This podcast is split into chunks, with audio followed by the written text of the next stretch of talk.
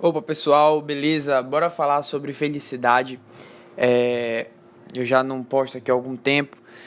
E esse é um dos assuntos que, que eu mais gosto de ler, que eu mais gosto de entender, que eu mais gosto de me autoconhecer. É, eu gosto de procurar, o, de tentar sentir e perceber o que é que eu acho sobre felicidade.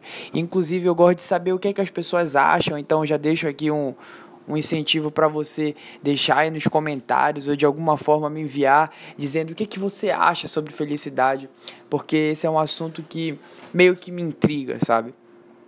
E para falar sobre esse assunto, eu resolvi pegar é, uma fonte, um livro que eu super recomendo muitas pessoas lerem, que é Sapiens, Uma Breve História da Humanidade.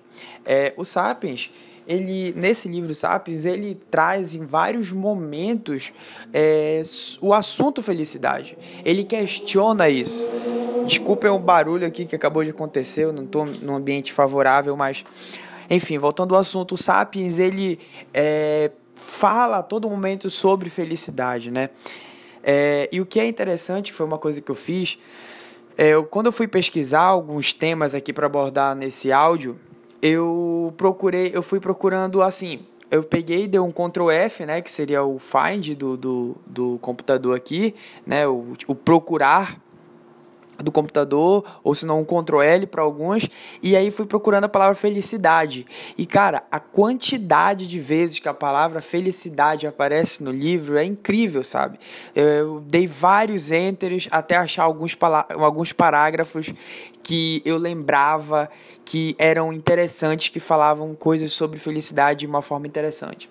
O primeiro parágrafo do livro, ele fala o seguinte: a maioria dos programas ideológicos e políticos atuais se baseia em ideias é, um tanto frágeis no que concerne a fonte real de felicidade humana. Ou seja, é, ele está falando que o, o, os sistemas de hoje em dia, né, é, que no caso ideológicos e políticos, eles dizem que o que é felicidade, é, esses sistemas dizem, ditam o, o, o que é felicidade em algo assim meio não tão forte, que não tem um, um baluarte, que não tem um, um pilar muito forte. Ele se baseia em coisas frágeis, né? Aí ele até continua falando. Os nacionalistas acreditam que a autodeterminação política é essencial para a nossa felicidade. Os comunistas postulam que todos seriam felizes sob a ditadura do proletariado. Os capitalistas sustentam que só o livre mercado pode garantir a maior felicidade possível para o maior número, criando crescimento econômico e abundância material ensinando as pessoas a serem autossuficientes e empreendedoras.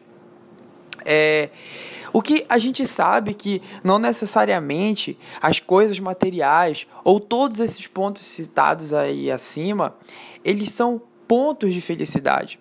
E o que eu, que eu, e o que eu quero trazer aqui para a pessoa que está ouvindo, mesmo que seja uma única pessoa, é o seguinte: que não existe modelo de felicidade.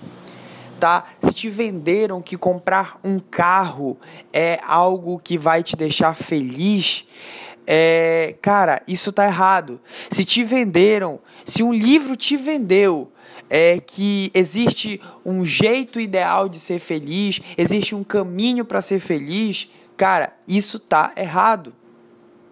Isso tá errado, porque é, felicidade existem conceitos e mais conceitos. Inclusive, eu vou trazer aqui um outro conceito. Eu, por exemplo, tenho o meu conceito sobre felicidade. O Friedrich Nietzsche, que é, foi um grande filósofo, tinha um outro conceito que é um dos que eu mais acho interessante. Ele tinha um outro conceito sobre felicidade. Platão tinha outro conceito, Sócrates tinha outro conceito. Cada filósofo, muitos filósofos foram trazendo ideias sobre felicidade. E o que eu quero te fazer aqui não é ter um caminho traçado, eu não quero botar uma regra. O que eu quero te falar aqui é o seguinte: Fique com muitas dúvidas sobre o que é felicidade e tente é, postular, tente criar para você o que seria felicidade. Uma coisa que eu andava pensando recentemente era o seguinte: eu criei teorias sobre o que seria felicidade, sabe? E aí, é, numa roda de conversa com os amigos, eu percebi que, cara, eu tinha esquecido as minhas teorias sobre o que era felicidade. Foi bem interessante isso, porque eu sempre fiquei assim nessa de, ah, vou criar aqui teorias e escrever sobre o que eu acho, o que é felicidade, e aí eu então faço pesquisas, e aí eu busco autoconhecimento, eu busco sentir o meu corpo para entender o que seria felicidade. E aí eu percebi que as minhas teorias, elas eram só teorias. Eu não sentia aquilo verdadeiramente. O que o Nietzsche tinha falado, eu li algumas passagens do Nietzsche, li sobre, vi sobre a história do Nietzsche, vi vídeos, documentários sobre ele, é bem interessante, eram muito mais presentes, os conceitos dele eram muito mais presentes em mim do que os meus próprios conceitos. Então, uma coisa que eu percebi, que eu percebi é o seguinte, que o conceito de felicidade ele vai ter que ser muito sentido por ti. Tu tem que sentir. Quando tu criar um conceito, sente ele. Eu vou te falar várias coisas que pode te deixar com dúvida, te fazer pensar mais. E aí tu começa a tentar sentir o que seria felicidade. E aqui um outro ponto no livro que ele, o, o autor fala, tá? O, o autor é o Yuval, Harari, Yuval Noah Harari. É o seguinte, é o seguinte, uma conclusão interessante é que esse aqui é o parágrafo, tá? Tô lendo o parágrafo. Uma conclusão interessante é que, de fato, o dinheiro traz felicidade. Olha o que ele fala. Ele fala que baseado cientificamente, tá? Para quem não sabe, o Yuval Noah Harari, ele é um historiador e todo o livro dele, ele baseia, ele usa evidências científicas para é, embasar o que ele está falando. Então, a partir do momento que a gente usa evidências científicas, a gente pode ter certeza que foi algo que real, verdadeiramente aconteceu ou que é um estudo sério. Então, não é algo que, ah, disseram, o, o filósofo acha. Não, isso aqui é certeza tá? Foi feito um estudo, é, foi feita uma média, etc. E perceberam o seguinte: uma conclusão interessante aqui. De fato, o dinheiro traz felicidade. Ao contrário do que muita gente costuma falar, ah, o dinheiro não traz felicidade. Ah, cara, é simples. Eu vou te dar uma vi eu vou te dar uma vida miserável, ruim, sem dinheiro e vivendo o, o que o pior da vida e vou te dar um milhão. E esse um milhão ele vai te tirar dessa vida, vai tirar dessa situação. Eu quero ver se não vai te tornar mais feliz, sabe? Mas aí ele completa com o seguinte: uma conclusão interessante aqui. De fato, o dinheiro traz felicidade, mas só até certo ponto. E além desse ponto, tem pouca é, significância. Para as pessoas presas na base da pirâmide, pirâmide econômica, mais dinheiro significa mais felicidade. Resumindo, depois ele começa a falar o seguinte: que por exemplo, a partir de. Se você ganha mil reais por mês e de repente você passa a ganhar cinco mil reais por mês, você vai ter um impacto de felicidade, tá? Eu não estou falando que são exatamente esses números, mas depois ele aborda qual é o número específico. Inclusive tem um documentário no Netflix que fala qual é o número ideal ali. Mas, enfim, resumindo, a partir de um determinado número, bora supor aqui que seja sete mil reais. A partir de sete mil reais por mês, tudo acima disso, o dinheiro, o, o, o que o dinheiro vai te dar já não é mais satisfatório, já não te traz mais tanta felicidade. Então o que, é que a gente percebe? Que o dinheiro ele traz felicidade até certo ponto. Ah, Noel, como tu fala isso? Por que tá falando isso? É baseado no que tu acha? Não, é baseado em ciência. A ciência foi lá, fez um estudo, pesquisou, viu várias pessoas, é, anotou que várias pessoas achavam da vida, como é que elas se sentiam e etc. E perceberam o seguinte, que a partir de um certo salário, a partir de um certo valor mensal, a pessoa desse ponto em diante, ela, o dinheiro já se torna algo insignificante, já não tem mais tanta significância. Talvez outros pontos da vida que eu já vou abordar mais lá para frente é, sejam mais interessantes do que apenas dinheiro. Aí aqui ele fala o seguinte, olha, outra descoberta interessante, isso daqui está no parágrafo do livro do Yuval Harari, Sapiens, tá? Isso aqui não são conceitos meus, tá? Eu estou fazendo complementações dos conceitos dele. Outra descoberta interessante é que a doença diminui a felicidade no curto prazo, mas só é fonte de sofrimento no longo prazo se as condições de vida de uma pessoa se deteriorarem de forma constante ou se a doença é, calma lá rapidinho, ou se a doença envolver dor contínua e debilitante. As pessoas que são diagnosticadas com doenças crônicas, como diabetes, geralmente ficam deprimidas por um tempo, mas se a doença não piorar, elas se ajustam à nova condição e classificam sua felicidade nos mesmos patamares que as pessoas saudáveis. Então o que, que ele está falando? Que a doença também ela vai ter um impacto na tua vida. Então, quando a gente pensa, eu tenho muito dinheiro, mas eu sou doente, eu tenho uma doença crônica, eu tenho algo que me me deixa mal todos os dias, que eu sinto dor todos os dias, não tem dinheiro que pague a minha dor. Não tem dinheiro que pague. Tem muita gente que fala assim: ah, o importante é ter saúde. Certo, é importante ter saúde. E eu diria: também é importante para sua vida você ter dinheiro. Porque caso um dia a sua saúde dê algum tipo de problema, sentir dor vai te trazer infelicidade. Sentir dor continuamente vai te sentir felicidade. Se não tiver dinheiro para, sei lá, condições financeiras para tentar resolver essa tua dor, tu vai te começar, tu vais começar a sentir uma tristeza. Então aqui te começa a perceber o seguinte, que existem vários pontos. A felicidade ela não é um conceito. A felicidade ela não depende de uma variável. A felicidade ela não depende de um caminho. A felicidade ela não está num parágrafo. Ela não está num livro. É, é isso que eu queria abordar aqui. Eu vou dar um exemplo que eu espero que não seja levado a mal, mas por exemplo a Bíblia. A Bíblia muitas vezes ela tenta dar esse caminho, ela tenta dizer esse é o caminho da felicidade, mas não existe caminho da felicidade. Por que não existe? Porque muitas coisas é, impactam na felicidade, certo?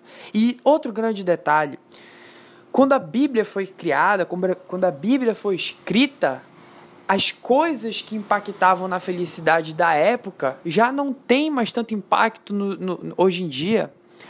É, redes sociais é, não existiam na época como existe hoje em dia. O fato de tu ter um amigo teu, mesmo que distante, mas próximo de ti, quando tu tá na internet, isso te gera felicidade. Quem nunca teve o prazer de, pô, tô longe, meu parente mora em Portugal, mas o fato de eu ver ele naquele dia eu vou dormir mais tranquilo, de saber que ele tá vivo. E quando você não tinha essa situação? Quando você não tinha essa rede social para te amparar e fazer, te dar a possibilidade de tu ver o teu parente, será que tu dormiria angustiado ou tu dormiria feliz? Tu dormiria tranquilo ou tu dormiria é, meio é, preocupado? Entende? Então, o, a, o, o, conceito de felicidade de tempos atrás já, é, já não tem mais tanta influência ou não entende o que hoje a gente é, percebe e sente a felicidade. Certo? É, uma outra coisa que ele fala aqui é o seguinte, tá? Vou ler um outro parágrafo do livro. Alguns sistemas de ar-condicionado estão configurados para 25 graus Celsius. Outros estão configurados para 20 graus Celsius. Os sistemas de condicionamento da felicidade humana também diferem de pessoa para pessoa. Em uma escala de 1 a 10, algumas pessoas nascem com um sistema bioquímico alegre que permite que o seu humor oscile entre os níveis 6 e 10, estabilizando-se com o tempo no nível 8. Tal pessoa é muito feliz, mesmo que viva em uma cidade grande, alienante, perca todo o dinheiro em uma queda na bolsa de valores e seja diagnosticada com diabetes. O que, que ele está falando aqui? Que existem níveis, pessoas que nascem com a bioquímica pro lado pode nascer com a bioquímica totalmente pro lado da felicidade. Quem aqui nunca viu aquelas pessoas que vivem rindo, vivem. Eu não estou falando daquele amigo palhaço da turma. É, eu não estou falando é, de pessoas palhaças. Eu não estou falando de um palhaço.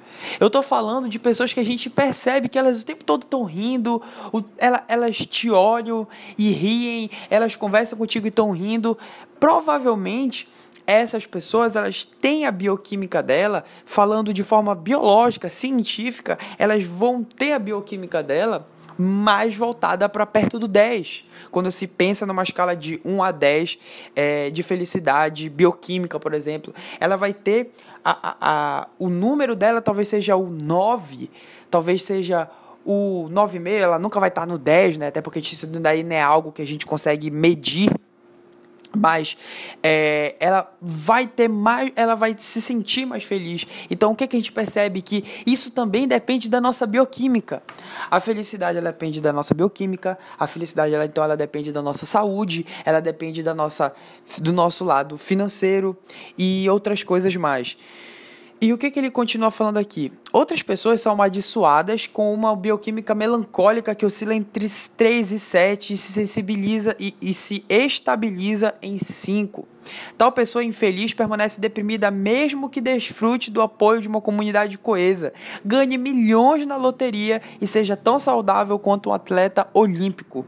Na verdade, mesmo que o nosso amigo deprimido ganhe 50 milhões de dólares de manhã, descubra a cura para AIDS e o câncer antes do meio-dia, cele a paz entre israelenses e palestinos à tarde e à noite, reencontre seus filhos que desapareceram há anos, ainda seria incapaz de experimentar qualquer coisa além do nível 7 de felicidade.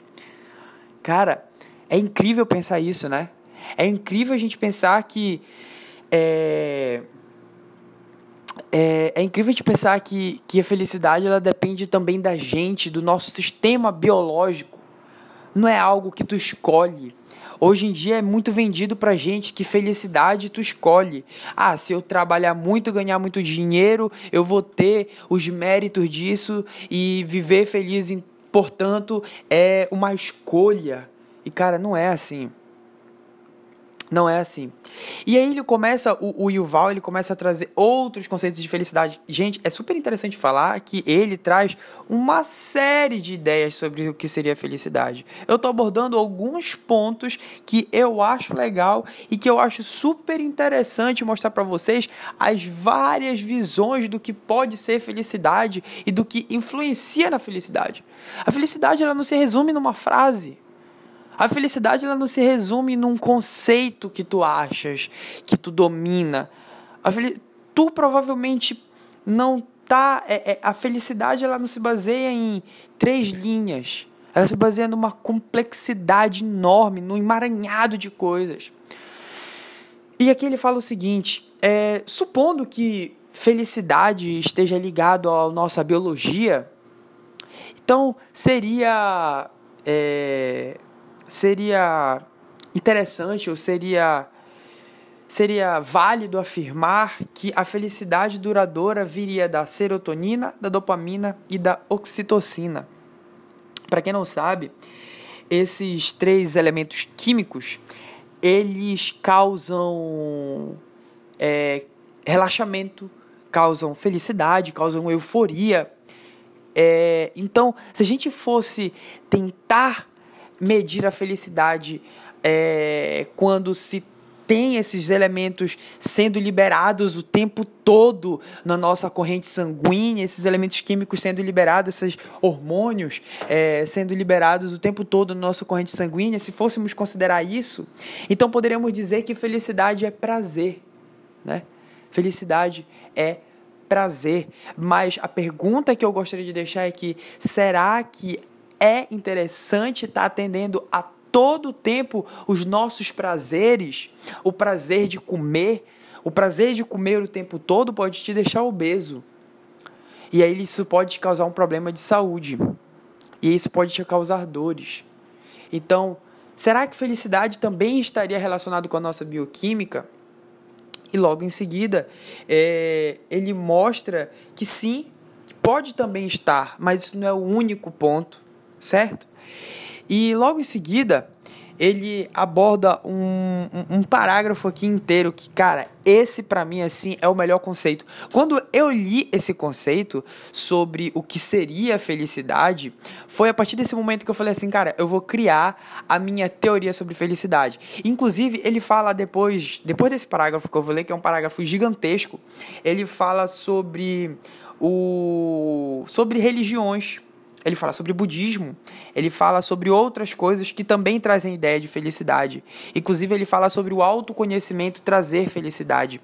Mas, voltando para esse ponto aqui, eu vou ler um, um, parágrafo, na verdade, dois parágrafos inteiros, porque, enfim, é, eu achei que ele resumiu assim de uma forma sensacional, cara. Inclusive, eu tenho que ler um livro desse cara que ele cita, que é Daniel Kahneman, certo? Vamos lá.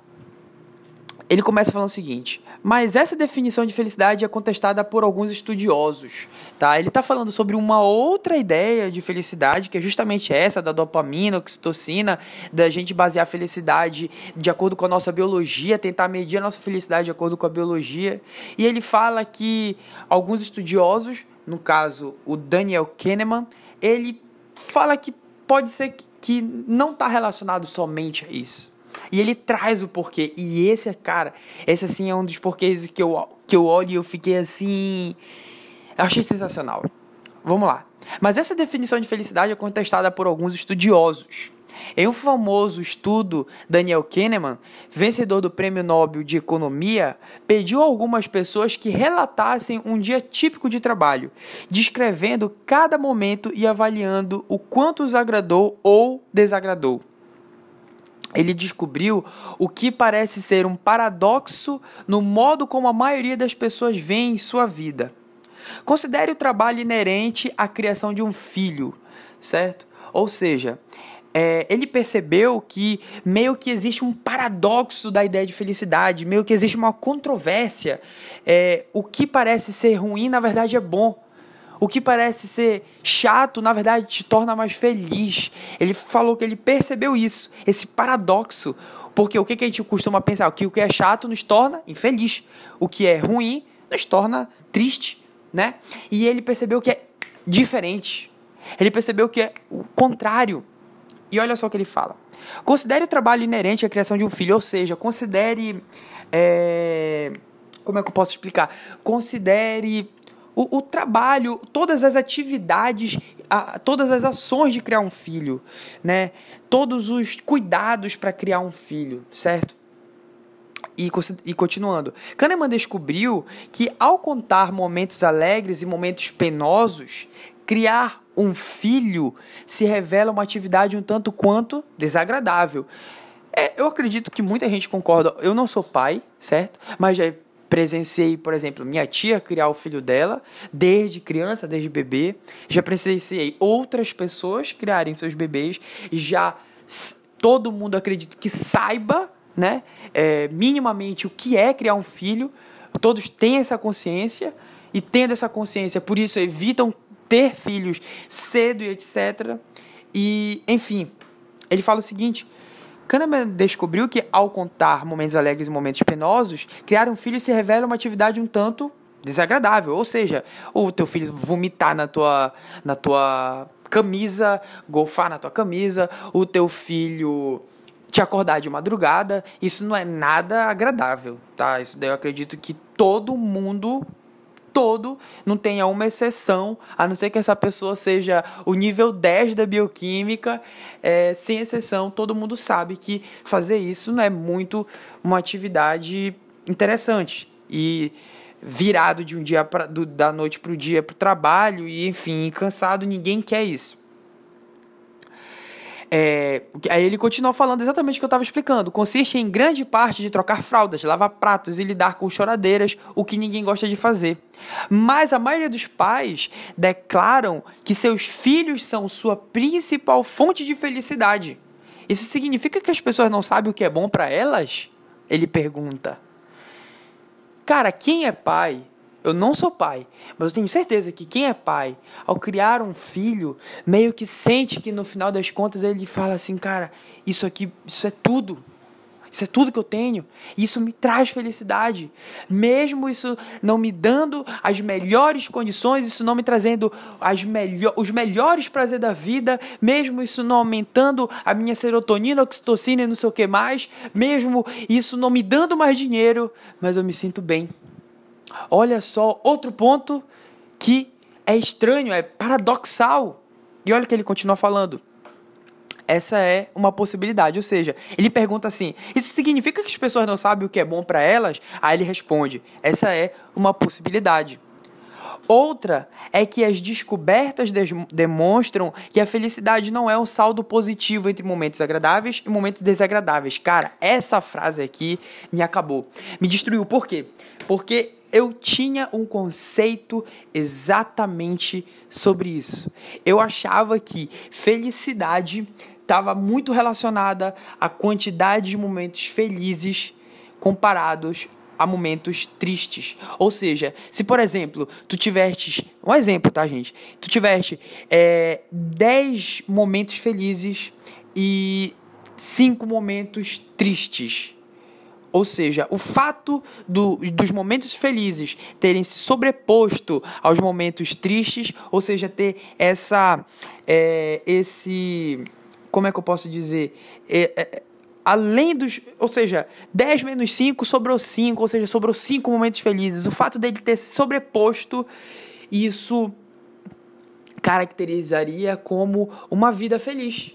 Eu tive mais momentos felizes do que momentos tristes. Eu pensava dessa forma. E aí o livro quebrou minha teoria. E ele mostra o seguinte: que justamente por isso, não necessariamente ter mais momentos felizes é sinônimo de felicidade. Porque, por exemplo, um pai, ele tem muitos momentos tristes, mas ele se torna feliz. Ele é feliz. Então, quer dizer, vários momentos tristes de forma paradoxal te torna uma pessoa feliz. E ele vai concluir isso de uma forma genial, galera.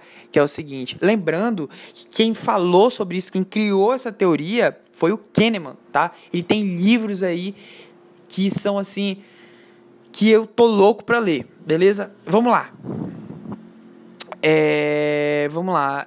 Ou seja, outra é que as descobertas demonstram que a felicidade não é um saldo positivo entre momentos agradáveis e momentos desagradáveis. Antes, consiste em enxergar a própria vida em sua totalidade como algo significativo e valioso.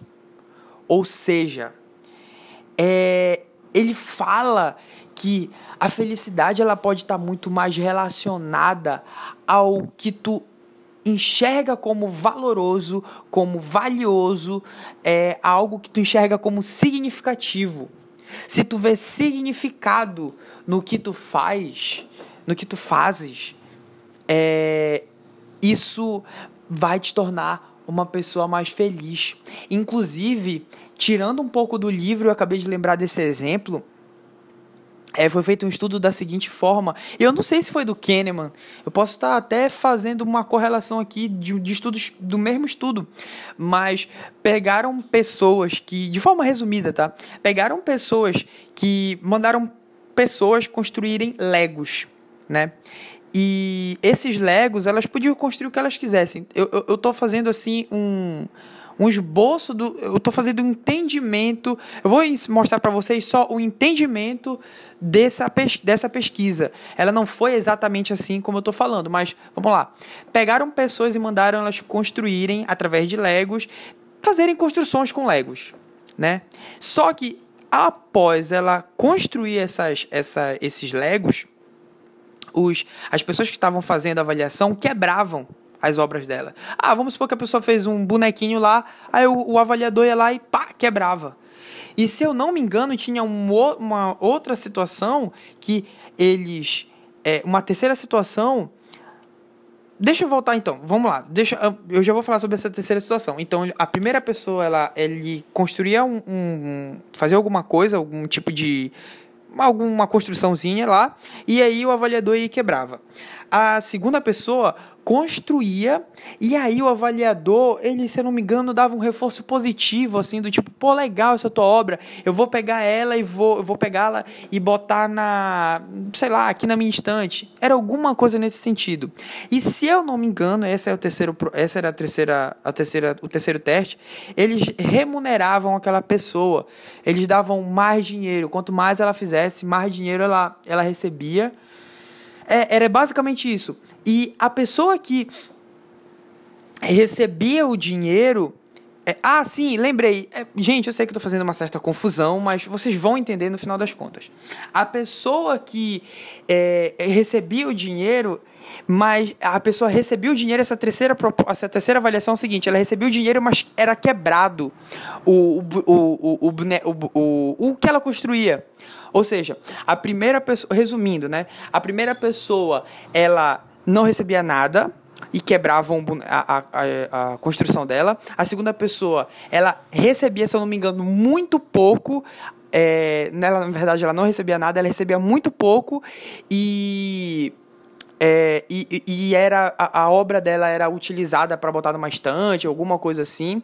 E a terceira pessoa, ela recebia muito, mas a obra dela era quebrada.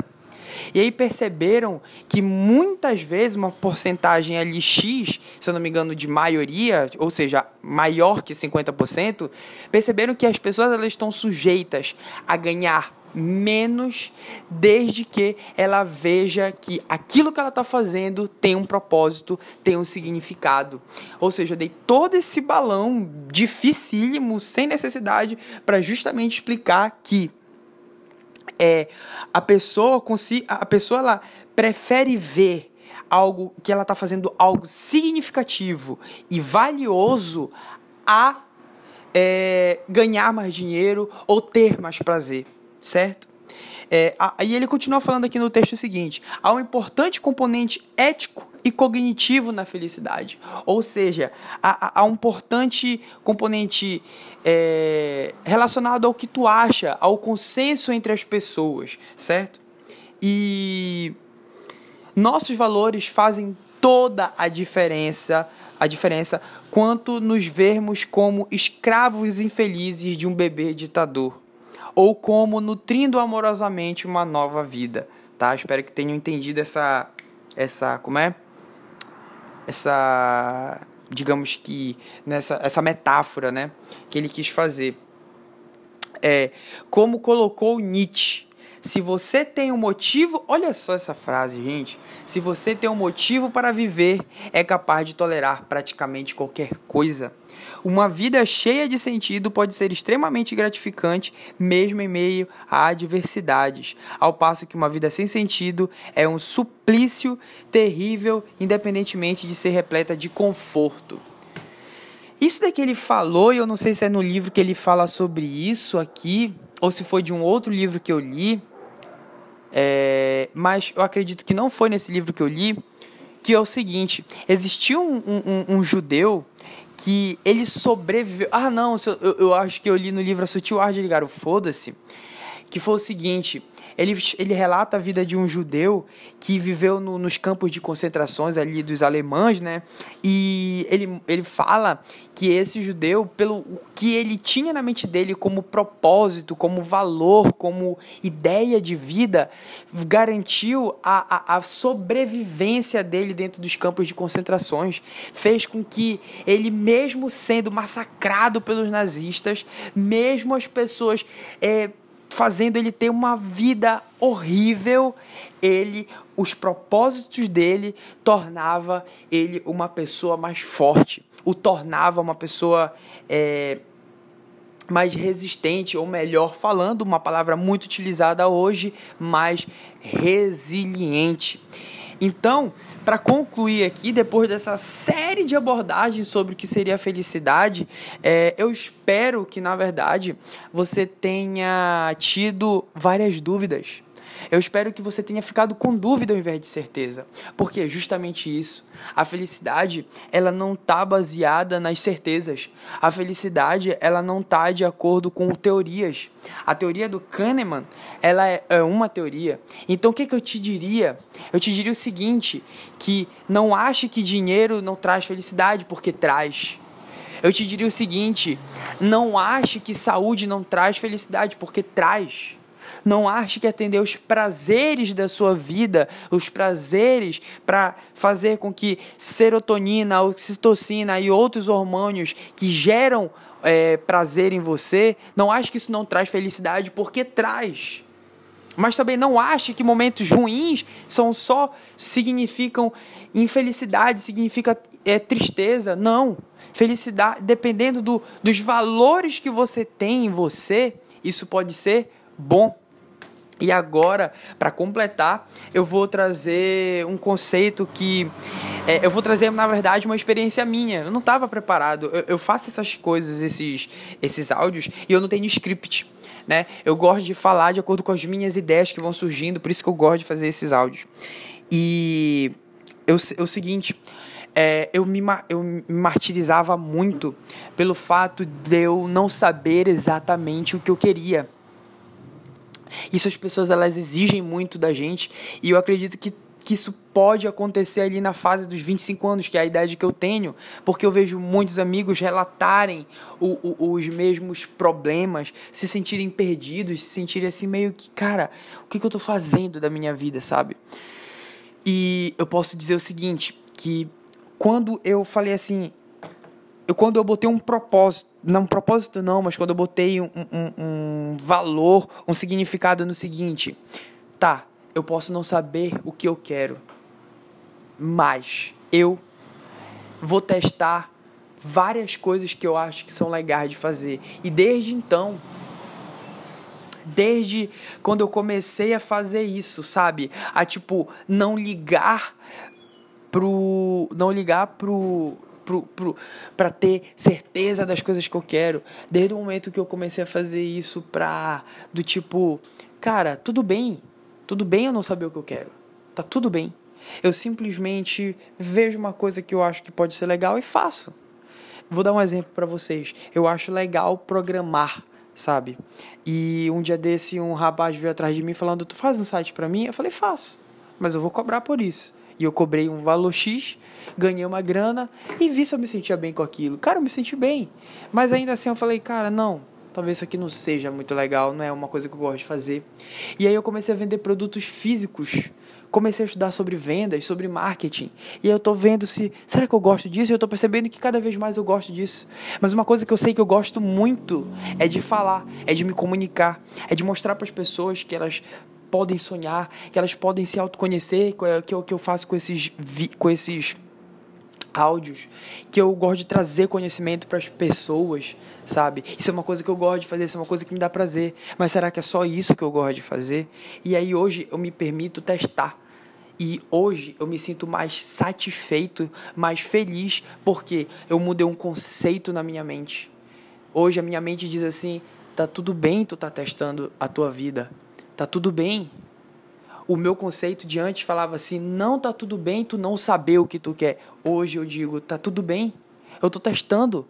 Eu tenho 25 anos. Eu tenho uma vida enorme pela frente. Eu tenho um tempo de vida muito grande. Eu sei que tem pessoas que estão com a minha idade, já estão realizadas e estão fazendo muitas coisas. Eu não sei o que eu quero. E eu não tenho problema com isso. E se você está nessa idade também, não tem problema. Fica tudo tranquilo. Tá? Tem um, um, uma vida enorme pela frente aí para a gente viver. Tudo bem? Eu espero, sinceramente, que isso tenha feito muito sentido para você. Eu não sou coach, eu não sou psicólogo, eu não sou terapeuta. Eu sou apenas um, uma pessoa que gosta de estudar é, coisas sobre a vida. Beleza? Espero você. Até o próximo áudio e vem comigo, hein?